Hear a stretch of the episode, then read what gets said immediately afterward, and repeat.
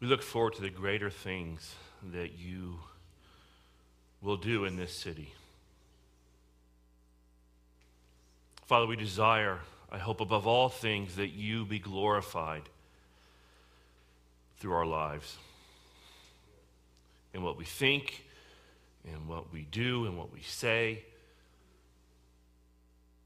And Lord, we come to you as needy people. Prepare us to become kingdom people. And Lord, teach us how to pray. And all God's people said, Amen. Take a seat if you would. Get your Bibles out. Turn to Matthew chapter 6. If you're, you children, feel free to adios and pick up the trash too while you're going out. So it'll be nice. Brian would really like that, right? Yes.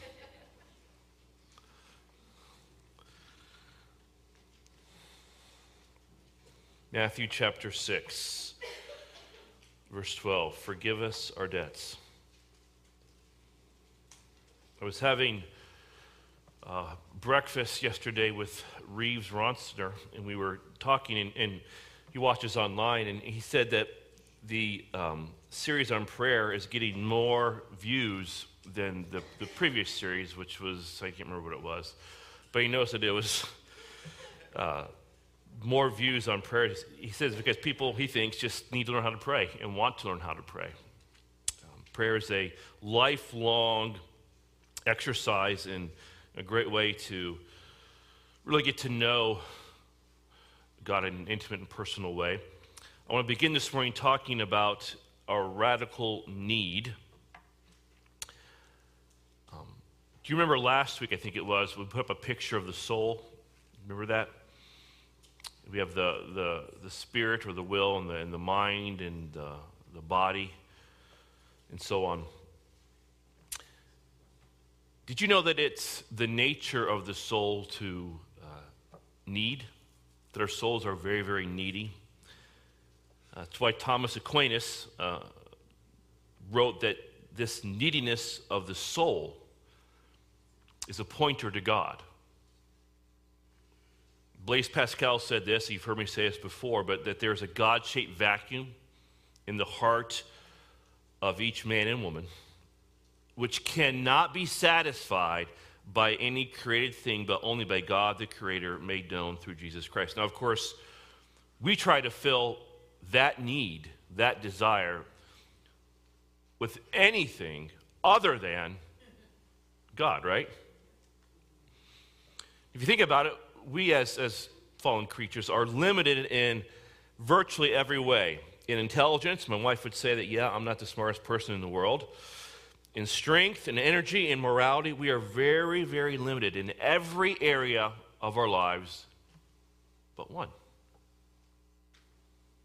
We have unlimited desire. We always want more, right? Howard Hughes certainly wanted more. All he ever wanted in his life was more. He wanted more money, so he parlayed inherited wealth into a billion dollar pile of assets.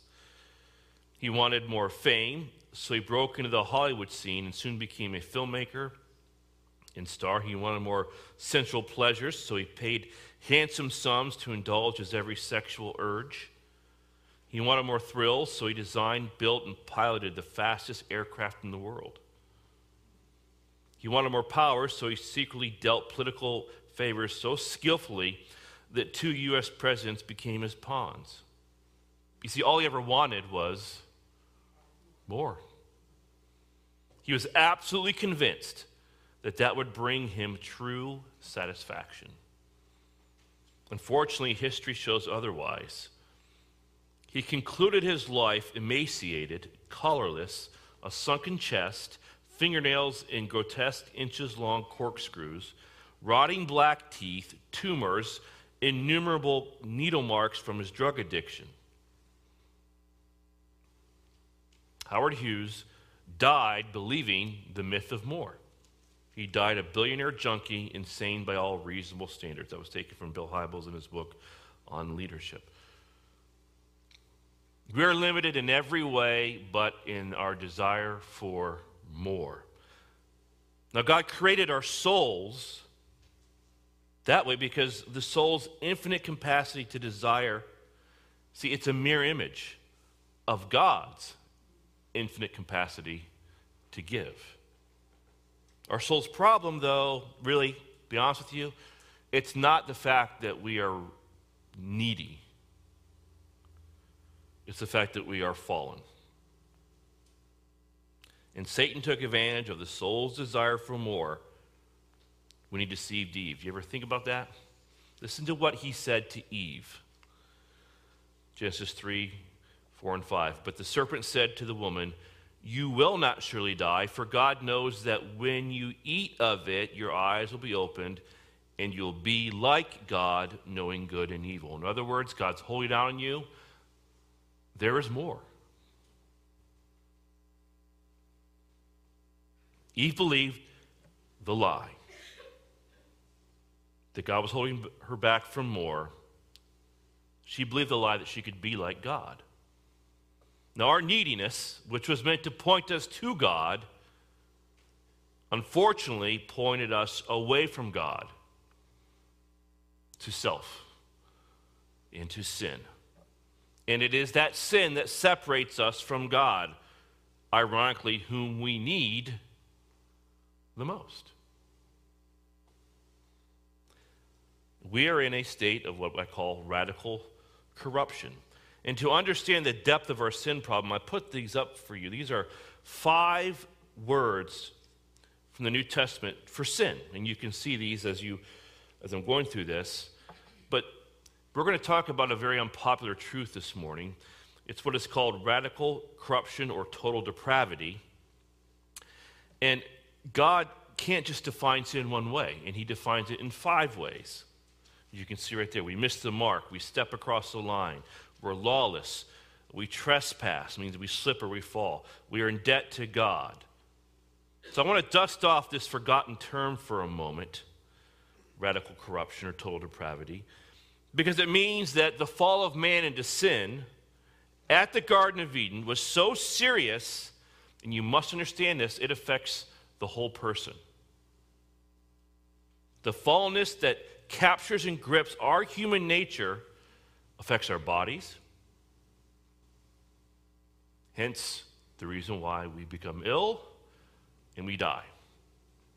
It affects our minds and our thinking. Now, we still have the capacity to think, right? But the Bible said that the mind has become darkened and weakened. The will of man is no longer in its pristine state of moral power. The will, according to the New Testament, is now in bondage. We are enslaved to the evil impulses and desires of our hearts. So the body, the mind, the will, even the spirit, indeed, the whole person has been infected by the power of sin. Now, I like using the term radical corruption because the term radical has to do with something that permeates to the core of a thing. See, it's not something that is simply superficial. The effects of the fall penetrate to the very core of our being, and the recorded history of humanity testifies to this. In Genesis chapter 3, we just read the story, or, or briefly, the story of the fall of man. When Adam and Eve sinned. A consequence of that sin, as you may recall, is that Adam and Eve, through them, would come two lines of humanity a righteous line and an evil line. So we would say that the two first children that Adam and Eve have, Cain and Abel, which was the righteous line, Cain or Abel? Abel, because Cain was a murderer. So we see from the very beginning a righteous line and an evil line. So in Genesis chapter 4, we read the evil line of Cain. So get your Bibles out. Go to Genesis chapter 4. I want to show you some stuff here this morning. Genesis chapter 4 all the way from the very beginning, right after the fall of man.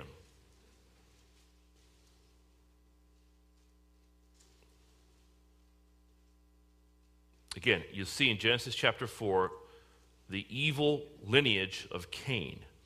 Notice that it is from this line of men that we find the first murder, we find hatred, and we find vengeance. Look at Genesis chapter 4, verse 23 and 24. This isn't even speaking of Cain, this is speaking of a gentleman by the name of Lamech. It says, Adah and Zillah, these are his wives, listen to my voice, you wives of Lamech. Give heed to my speech. For I have killed a man for wounding me, and a boy for striking me. If Cain is avenged sevenfold, then Lamech seventy sevenfold. Okay. A little bit of humor here. Do you know what he's saying to his wives? Don't mess with me because I just killed a man and a boy, and I'm telling you that if you do anything to me, you'll get my vengeance 70 times 7. That sounds like a real nice guy. Quite a catch for these two ladies, right? Now, notice why he's killing these men, or this man and this boy. The man wounded him, and the boy struck him. Now, at the end of chapter 4, and in all of chapter 5 of Genesis, you'll see a contrast. We find the righteous line of Seth that ends with Noah and his sons, Shem, Ham, and Japheth. You see that in chapter 5, verse 32? By this time in human history, man is so corrupted by sin that his heart is consumed by it. Look at Genesis chapter 6, verse 5. This is a staggering and extremely sobering verse. And it's sad. Staggering, sobering, and sad. Then the Lord saw that the wickedness of man was great on the earth. Listen to this. And that every intent of the thoughts of his heart was evil continually. That's the corruption of man. That's the effect of sin. Now, let me remind you of this now because you probably didn't think this through. Not only is the evil line of Cain and all his descendants corrupted in their core with sin, as we would expect, right? But also, who else's line is corrupt with sin? Seth and his descendants. And so, what does God decide to do? I'm going to start over by wiping out all of corrupt humanity with a flood, except for who? Righteous Noah, it says, and his family. Noah, you look in the text, you read through this, he walked with God, but he is righteous Noah. And so he, he wipes everybody out except eight people, all considered righteous in the eyes of God Noah and his family. Keep that in the back of your mind. Now, here's the point you would think that from the righteous line of men, because it all started with Adam and then ended, now it's going to start over again with Noah. That from the righteous line of men that will now populate the earth, that men will follow God in his commands, right? I mean, after all, the righteous line would fill the earth. Look at Genesis chapter 9, verses 18 and 19. It says, Now the sons of Noah who came out of the ark were Shem and Ham and Japheth, and Ham was the father of Canaan. These three were the sons of Noah, and from these the whole earth was populated. Now, I want you to think back and put yourself as best you can in the, the position of Noah and his sons. Because fresh on their minds and certainly visible around them the moment they walked off the ark is the knowledge of the devastating impact of sin.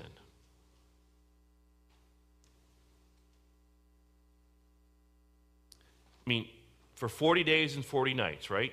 It rained, and then about a year, I think it was, that they were in the, the ark. Do you know what the estimate is to how many people were alive at that time? Anyone guess?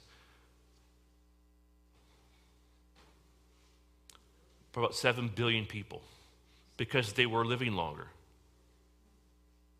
And so basically, what we have today, all wiped out except eight. Where are all those bodies? Do they decay in a year? So there was probably that visible you know, effective sin in these bodies that were rotting that they could see. Okay? And because there must have been plenty of evidence around them of death. But there was also hope because they walked into a new world with perhaps an eagerness that they could create some kind of paradise, right? Maybe they could recover Eden, right? They could create a, a new Eden on earth. Maybe there's a way that they could come out and create some kind of utopia. Wouldn't that be how we would think and hope? Because unlike us, they literally got a second chance. But it was not meant to be. Because if it were possible to restrain sin, they had every reason to do it. If it were possible to live a righteous life and have everybody live a righteous life, hopefully these people can do it, right? I mean, they had been declared by God righteous, they were spared judgment, and they were few in number, only eight, and they were all in the same family. And surely they had a good shot at pulling this thing off. But here's the thing one thing didn't drown in the flood, and that was sin. Sin was riding in the ark in the nature of those eight human beings. And so sin survived the flood in them. It was a new earth, but it was the same old humanity. And when they walked off the ark, sin walked off the ark. And when they stepped into the new world, sin stepped into the new world with them. And sin rears its ugly head once again at the end of chapter 9. I want you to turn there with me. Genesis chapter 9, verse starting in verse 20. Here we find the sin of Noah. In this case, it's drunkenness. Now, again, Noah is considered by God to be righteous. And Noah, it says, walked with God. He was a preacher of righteousness, Peter said. But the story we have right after the flood is the sin of Noah, his drunkenness. In his drunken state, it says he loses his sense of shame, which results in him taking off his clothes and lying naked. Look at verse 20. Then Noah began farming and planted a vineyard. He drank of the wine and became drunk and uncovered himself inside his tent. Ham, the father of Canaan, there's a reason why it says the father of Canaan. We'll go to that in a minute. Saw the nakedness of his father and told his two brothers outside. But Shem and Japheth took a garment and laid it upon both their shoulders and walked backward and covered the nakedness of their father. Now, we're going to take a look at this this morning because there's things that we're going to learn that I think will be very, perhaps, eye opening to us. It was to me. As you know, or may know, sin begets sin. For Noah's sin, watch, you learn, is followed by the sin of Ham. Now, what was Ham's sin? Well, Ham saw his father's nakedness. Well, what's so bad about that? Right? There's nothing wrong with that, right? But the word seen the original use of that term implies, and this is going to be hard for some of us to hear this, that he gazed with some delight, not in a sexual sense. I mean, what does that mean? Here it is it means that Ham took some measure of satisfaction in seeing his father stumble in sin.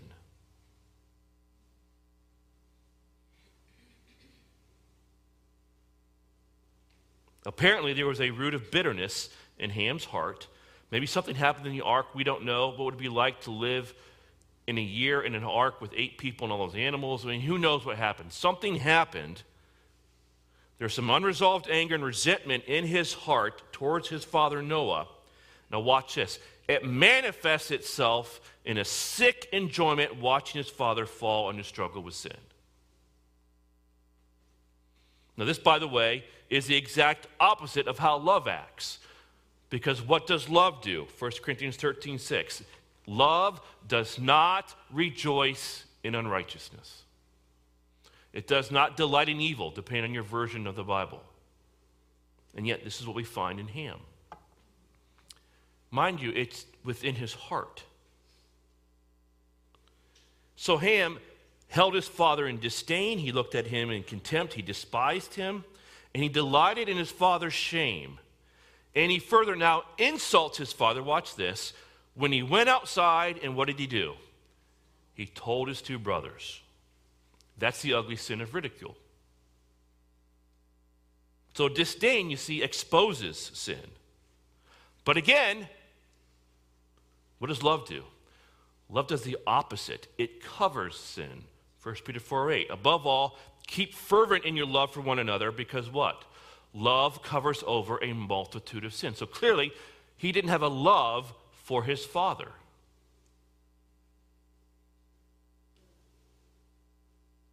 And that meant that Ham clearly didn't honor his father. And of course, this would all be written down in the Ten Commandments, right? Love God, love men, honor your father and mother. Now, I want you to hear me on this. Here we see the pattern of sin.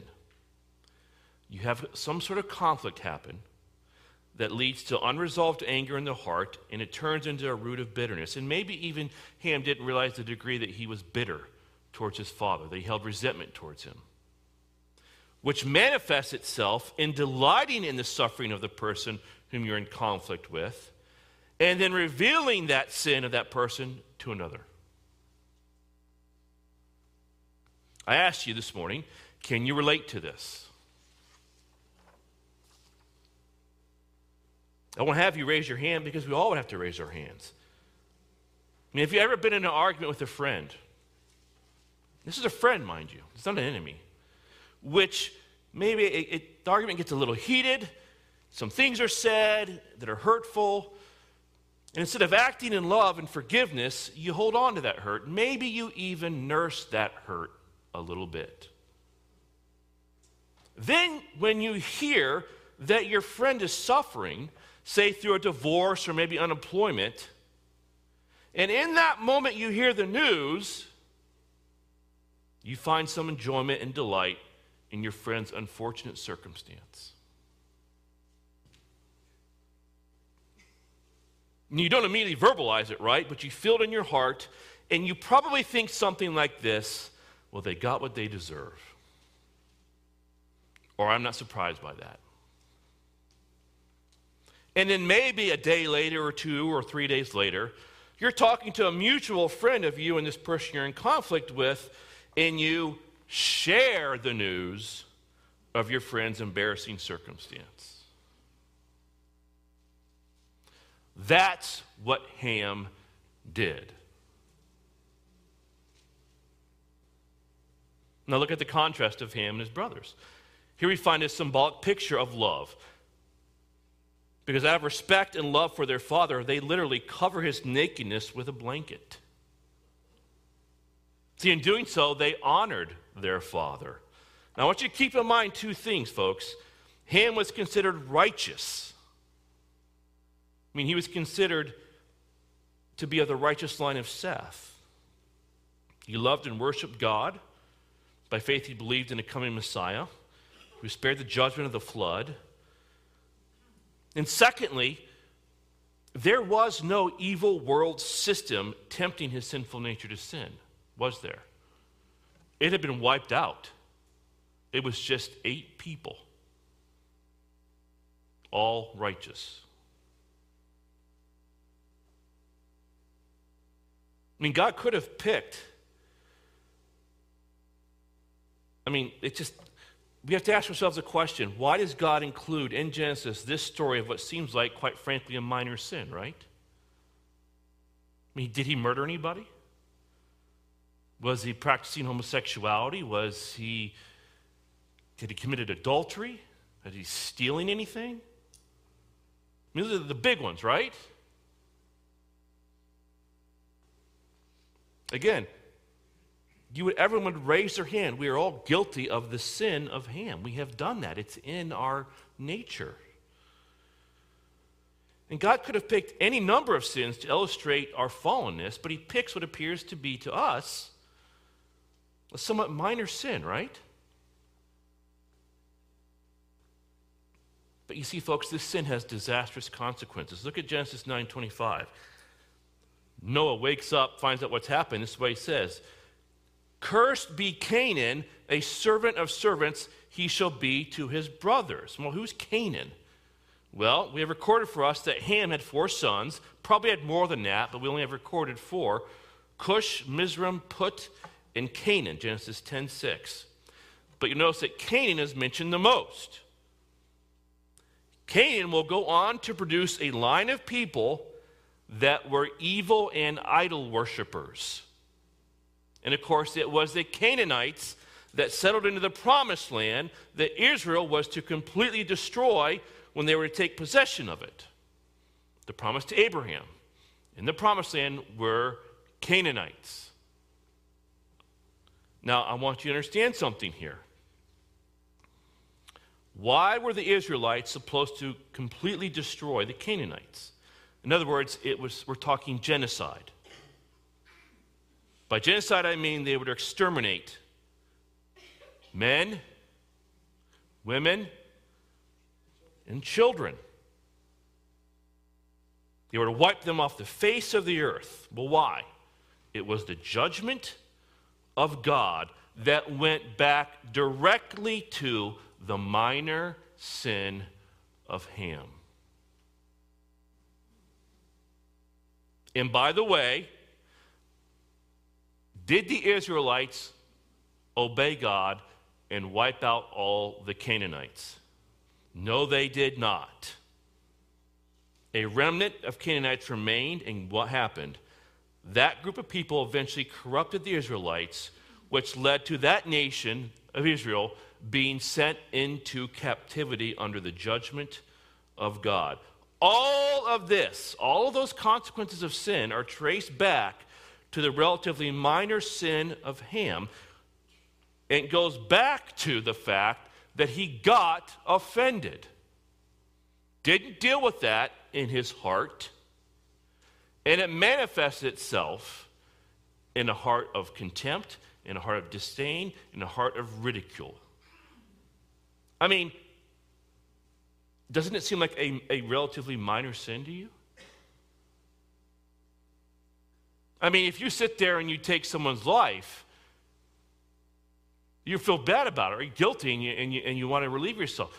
If you hold something against somebody, refuse to deal with it, and it manifests itself in this way, do you ever really think that I need to confess that?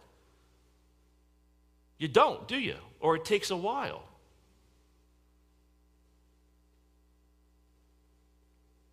God wants us to know that there doesn't have to be some kind of severe heinousness connected to a sin to make it sin. The smallest iniquity can have disastrous repercussions. There is no minor sin. And the rest of Genesis, I mean, records the sins of humanity. There's pride, the Tower of Babel, become like God. We find abuse in Genesis 16. We find sexual morality, Sodom and Gomorrah, Genesis 19. Treachery in Genesis 20. We are a radically corrupt and totally depraved people, and it hasn't stopped. It's well known as well, that the early church father, St. Augustine, he ran with a sketchy crowd as a teen. And one night, after the gang had finished playing sports in the streets of the neighborhood, their attention turned to a pear tree that was heavy with ripe fruit. Do you remember the story, anybody? The tree did not belong to any of their families, but it grew in a plot adjacent to that of Augustine's family. The boys did not find the pears tempting, they weren't hungry. Nevertheless, they wanted to steal them. They went to the base of the tree, shook down the ripe pears, and Augustine relates, we carried off a huge load of pears, not to eat ourselves, but to dump out to the hogs after barely tasting some of them ourselves. Doing this pleased us all the more because it was forbidden. It's like going into a store and it says, Do not touch. And we want to touch. See, such was my heart, having no inducement to evil, but the evil itself. And then, writing in his mid 40s, Augustine looked back on this theft and was struck by the fact they didn't even want the pears. Yet he knew the pears were not his. In the natural law that he should not steal the property of others, that is what pushed him to steal the pears. He took a pear merely to throw it to the pigs, not for the pig's sake, but for the sake of his own desire to disobey. And he explains the act this way it was foul, and I loved it. I loved my own undoing. I love my own undoing. So our problem, our sin problem, is so serious. Folks, even when we do what is right, it falls short. Remember this? We've all become like one who is unclean, and all our righteous deeds are like a polluted garment. We all fade like a leaf, and our iniquities, like the wind, take us away. That term, filthy rags, it's quite strong. In Isaiah 64 6, the word filthy is a translation of the Hebrew word Adah. And it literally means the body fluids from a woman's menstrual cycle. So, in other words, our most righteous acts are considered by God as a repugnant, soiled, feminine hygiene project. And because of the depth of our corruption, we still cling to the lie that we can earn God's favor. Martin Luther said the most damnable and pernicious heresy that has ever plagued the mind of man is that somehow he can make himself good enough to deserve to live forever with an all holy God. And again, if you were to die tonight and appear before God, and God were to ask you, why should I let you into my heaven, the number one answer, nine times out of ten, from everybody that I talk to is I've lived a pretty good life. My good deeds outweigh my bad deeds. Therefore, God should let me in. And basically, I am good enough to earn the favor of God. All evidence to the contrary. Yeah. So we have a radical consequence for that. Turn to Matthew 18, verses 23 through 27. Matthew 18, 23 through 27.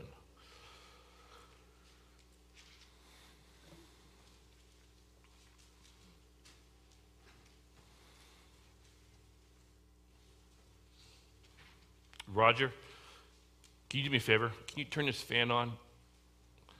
It's like freezing outside. I am roasting up here for some reason. Yeah, it's the Holy Spirit, yes.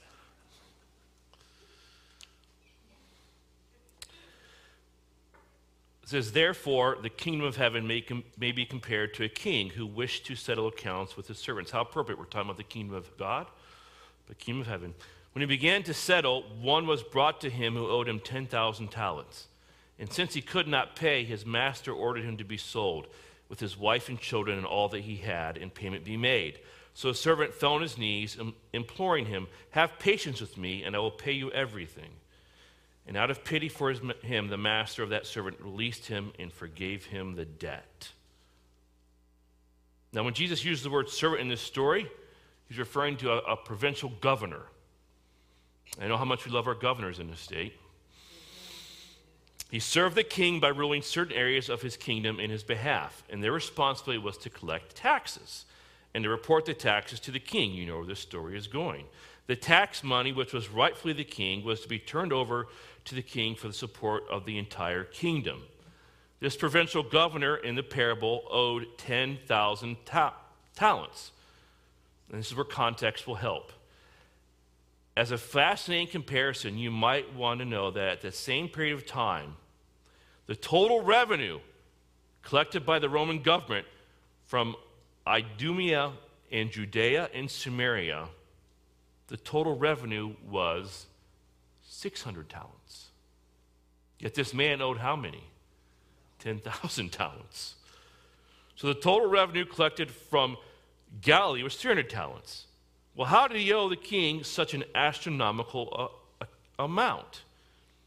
Well, the clear implication is that this provincial governor collected, embezzled, and, and wasted 10,000 talents. It's the largest numerical term in the Greek language 10,000. So he owed a debt beyond an ability to even calculate. And this is what, of course, our sin. When we are brought before God, a holy God, mind you, we are faced with the fact that the sum of our sin is beyond comprehension. And what is the consequence of a debt that could never be paid? Well, verse 25 gives the answer. You must make some kind of payment for your debt. Therefore, we know that verse 25 is a picture of what place? And since he could not pay, his master ordered him to be sold with his wife and children and all they had, and payment to be made. That's a picture of hell. Hell is where you pay the penalty for your sin.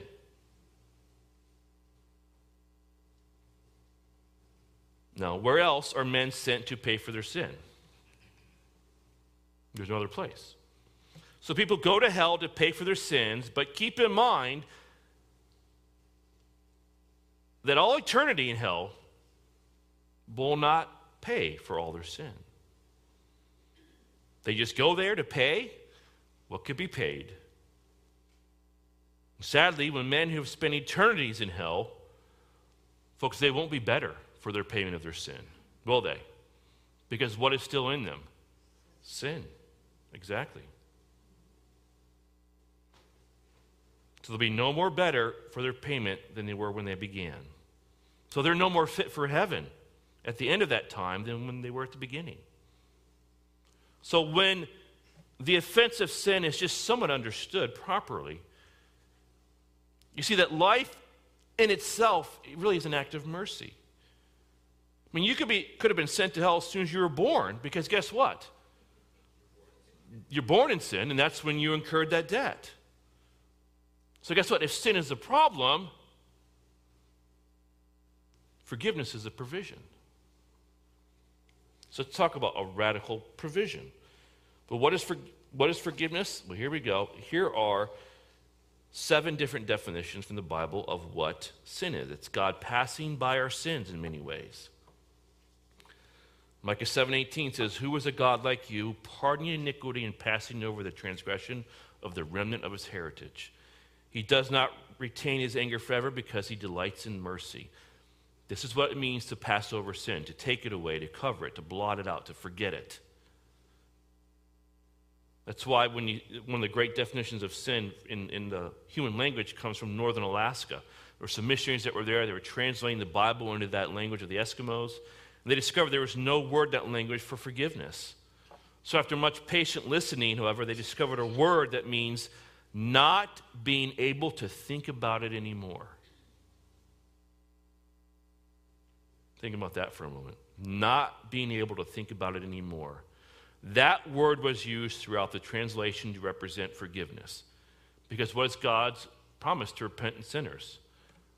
I will forgive their iniquity and their sin. You know how it goes.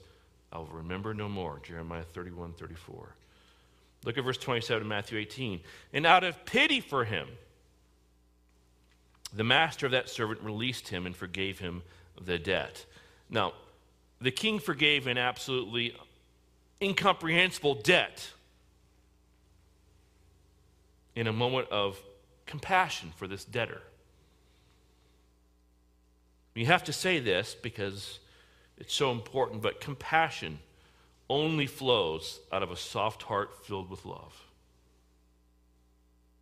And that, this king appeared to love that servant, as of course God loves all men and he considered the man's situation in which there was no remedy. And it didn't change his love, folks. The steadfast love of the Lord never ceases. Amen. His mercies never come to an end, they are new every morning. Now, even though his kingdom had been robbed and he had been personally been sinned against in a way beyond anything you have ever dreamed of you could have been sinned against. And some of you have been sinned against in great ways. Folks, I'm telling you right now, it doesn't compare to the offense and the stench of your sin before a holy God. He still forgave him. And look at the end of verse 27 forgave him the debt. The Greek says forgave him the loan. So the loan, what does that mean, loan? Well, this king is so tenderhearted, he considers it a loan instead of embezzled debt. Think about that for a moment. What a king. I mean, this servant didn't do anything to deserve such radical forgiveness. And how magnanimous then is the grace of God. Amen. But if my sin is forgiven, why do I regularly pray for the forgiveness of my sins, right? Why is he telling me, forgive us our sins? Well, the answer lies in two kinds of forgiveness that you see right here. There's a judicial forgiveness. That's when God views you as a judge and he declares you guilty. You've broken his laws, you're under judgment, condemnation. There's got to be a payment, there must be punishment. But then the judge says, on the basis of the death of my son Jesus Christ, he bore your punishment. He paid your debt. You're forgiven. That's the judicial act of God. It's full, complete, and positional. And by this judicial act, all of your sins, past, present, and future, they're completely and forever forgiven. And of course, when does that happen to somebody?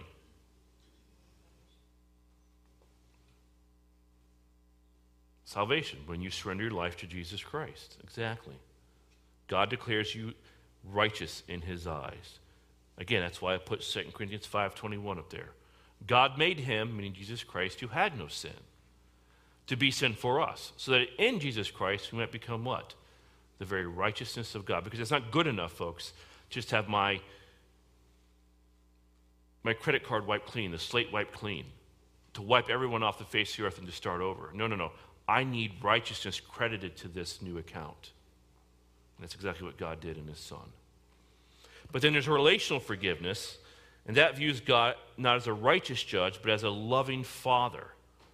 Even though we've been judicially forgiven forever in God's eyes, the simple fact of the matter is, we still sin, right? And when we sin, what does that do? It hinders your relationship. And we lose the joyful intimacy. That's why we have 1 John 1 9 that if I confess my sins, God is faithful and just. He forgives me of all my sins and purifies me from all unrighteousness. The confession there is not a one time confession, it's in the con- present tense. It's a continual confession of sin. So when we confess our sin, our fellowship with God is restored, right? I should hear an amen out of that one. Okay. But in particular, joy is restored. Remember Psalm 51, 8 through 12? Just listen to this. This is David, by the way, after the sin with Bathsheba, cut off from God then for about a year. He's praying God, seeking God, and just, he, is, he is dry as a bone because of the sin that's hindered his relationship with God. He confesses his sin, and this is what happens. Let me hear joy and gladness. Let the bones you have crushed rejoice. It's referring to the, the uh, conviction of sin in his life. Create in me a pure heart. You see, he knows what the problem is. Create in me a pure heart, O God. Renew a steadfast spirit within me. Restore to me the joy of your salvation. That's what you get back when you confess your sin to God the joy. And grant me a willing spirit to sustain me. And here's the point again judicial forgiveness takes care of forever the fact of salvation. Relational forgiveness takes care of the day to day joy of salvation. So, again, the first part of this position, forgive us our debts, it's really just talking about one thing it's confession. Because we have a radical need, we're radically corrupted, we need a radical provision. And he's done that. But what is biblical confession?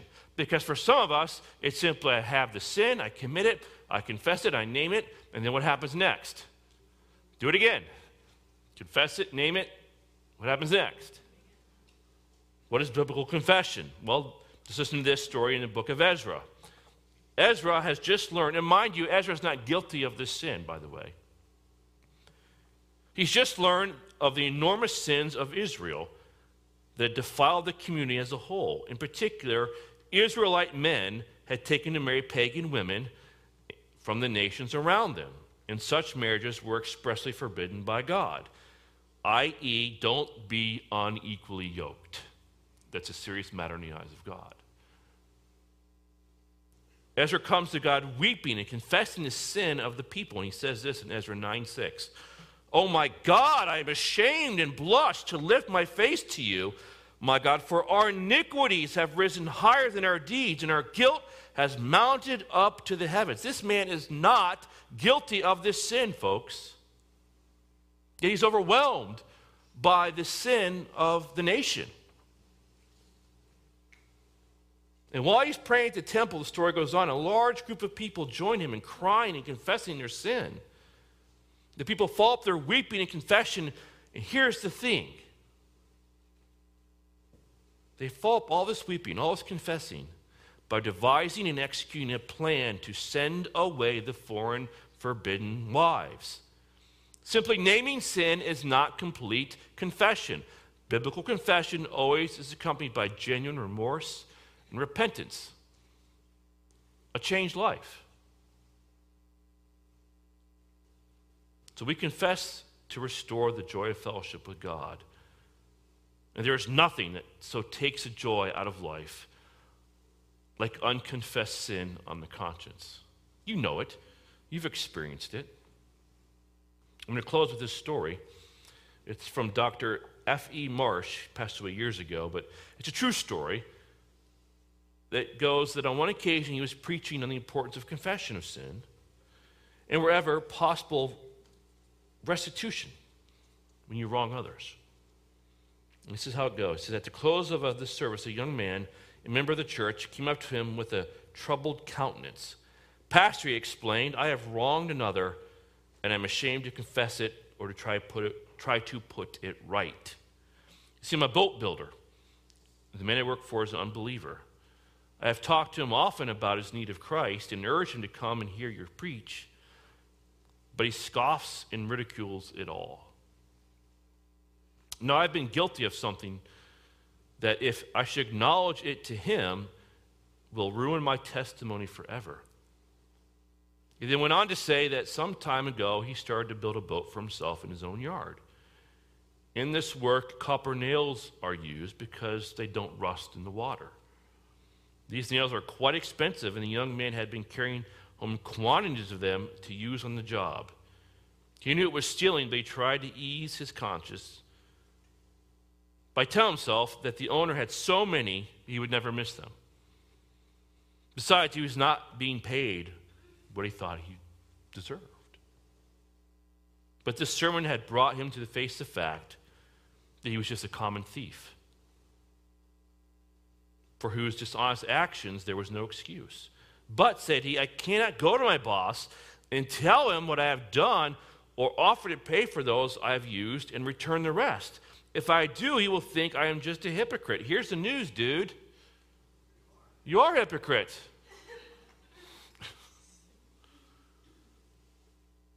yet, those copper nails are digging into my conscience, and I know I shall never have peace until I put this matter right.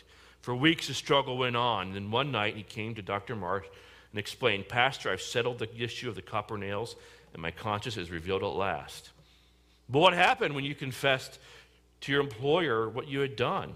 asked the pastor. Oh, he answered.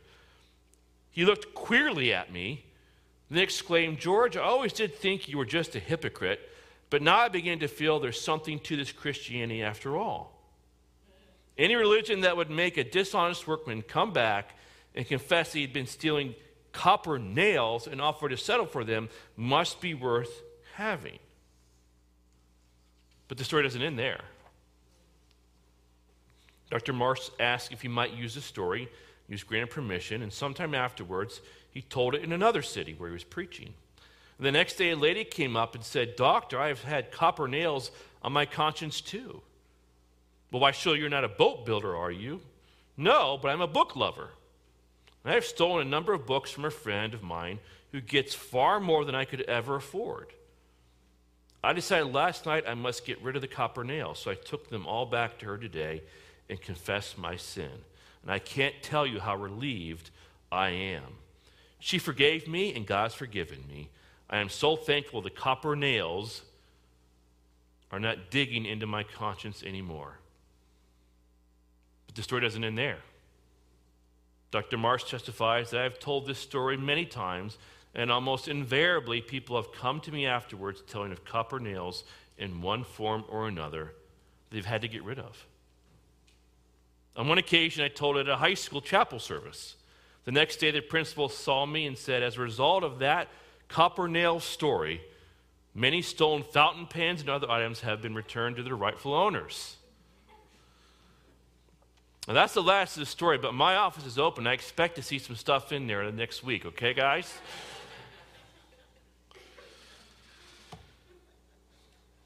Particularly things that have keys to it, right? That you can turn and stuff like. Anyways. Let me close this wonderful thought from King David Psalm 32, 3 through 5. He says, For when I kept silent, my bones wasted away through my groaning all day long. Again, he sinned, the, committed adultery with Bathsheba, killed her husband, married her. And for a year, he was just in agony with the Lord. He says, For day and night your hand was heavy upon me. My strength was dried up as by the heat of summer. I acknowledged my sin to you, and I did not cover my iniquity. I said, I will confess my transgressions to the Lord, and you forgave the iniquity of my sin. And so this week, I want you to confess your sins. That's what it means when it says, Forgive us our sins. Confess your sins. And so, what we're going to do is we're going to take a moment before we close with a song. And you're going to bow your heads, and we're going to close our eyes, and we're going to pray, and, and then I'm going to offer. I'm going to pray for you. And if you want to come forward, and just while you're up here, you can privately confess any sin that God brings to your mind. Let's put into practice the very thing that we have been hearing. So I'm simply going to ask that the Holy Spirit would do the thing that He loves to do, which is convict us of our sin. And then you can come forward if you want and confess it to the Lord privately. Let me pray for you and for me. Holy Spirit, I invite you, knowing that you're already present in this place, to move and do your work of conviction. And convict us of our sin. Remove those copper nails that are within our conscience, digging in, eating us inwardly, literally eating us to death. And in Jesus' name, I pray.